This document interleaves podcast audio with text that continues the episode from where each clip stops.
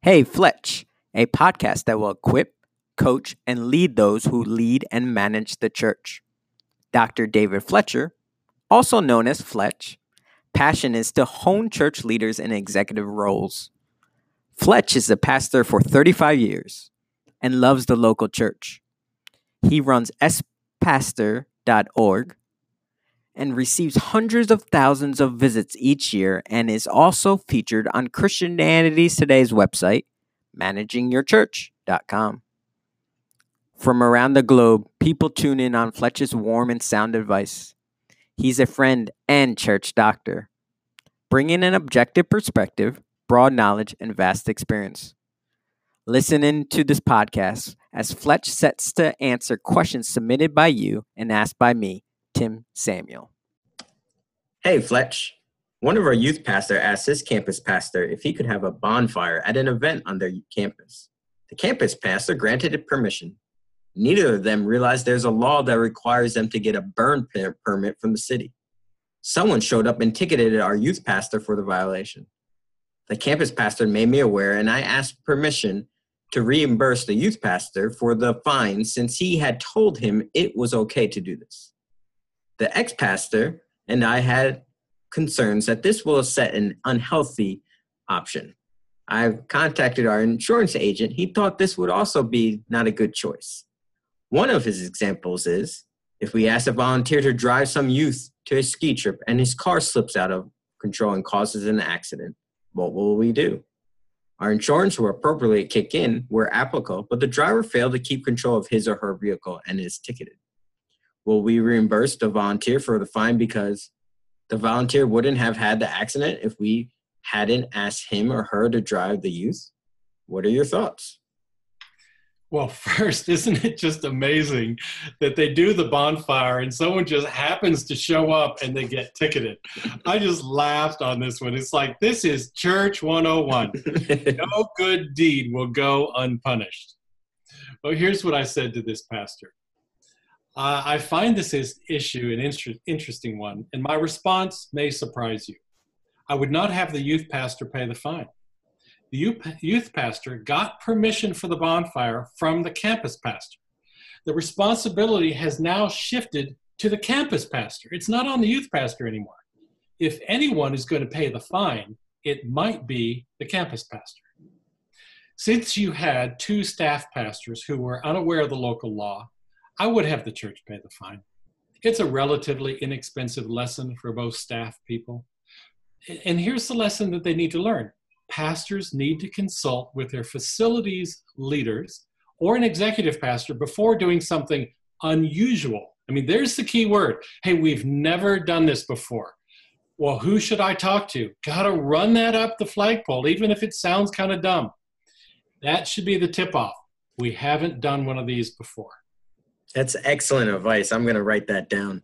I feel like many times as being in a role of CFO, ex-pastor a church, that phrase comes often. So now I'm going to use that as a flag to just call one of my fellow ex-pastors up and say, hey, have you seen this?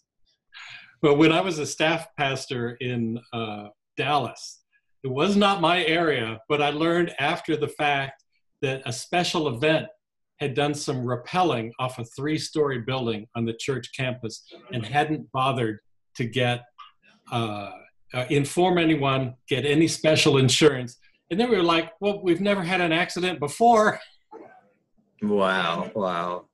It was great. Thanks for tuning in. You got a question for Fletch? Go to xpastor.org. On the top of the page, hit the button Contact Fletch. He'll be sure to give you a response. And hey, your question might end up on the next podcast. Hey, Fletch. We have been getting a lot of conflicting opinions about whether churches need to apply for a DOT number for the operation of church buses that require CDL drivers. My best understanding is that when you come cross state lines and there is some sort of embedded charge for transportation, part of the event cost perhaps, that we are required to have a DOT number. But then I saw a list of states that required it even within the state. Are churches exempt from this requirement, though?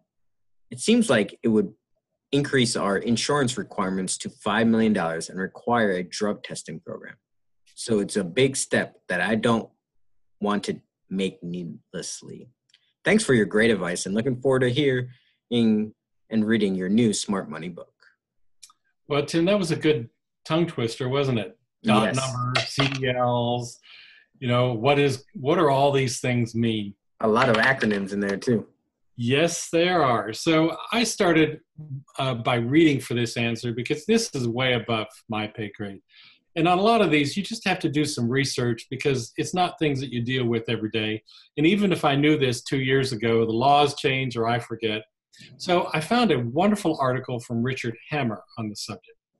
Richard says this Note that the United States Department of Treasury, that's US DOT, that number is required if you're an interstate PMCP, regardless of business or non business status. No fee is assessed to obtain a US DOT number. You must complete Form MCS 150, Mo- Motor Carrier Identification Report, to obtain a US DOT number. The form can be found at saferfmcsa.com dot dot dot com.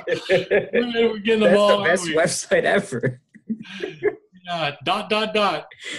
Oh, that wow. form can be completed online, or you can print a copy of the form to complete and mail to the address indicated. If you don't have access to the internet, you can call the Federal Motor Carrier Safety Administration's toll-free number 800-832-5660 to have the form mailed to you. Now, I looked on the Federal Motor Carrier Safety Administration website, and they have a, an article entitled Faith Based Organization Related Transportation. That article validates what uh, Frank, I mean, uh, Richard mentioned about insurance levels.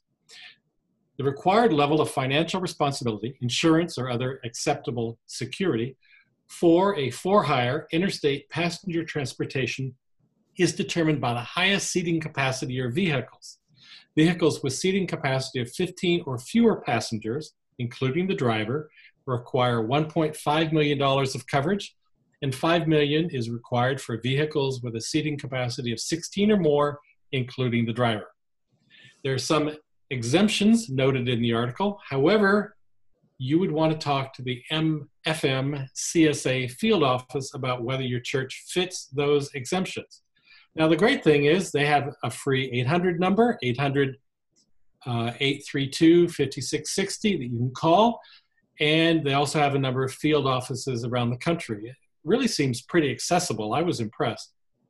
So, if you are exempt, it would do well to get that data in print from the FMCSA. I don't know what that entails, but if you think you are, get it in print in an email or an opinion letter. I would have them send you a confirmation letter with the regulations and show how your church would be exempt.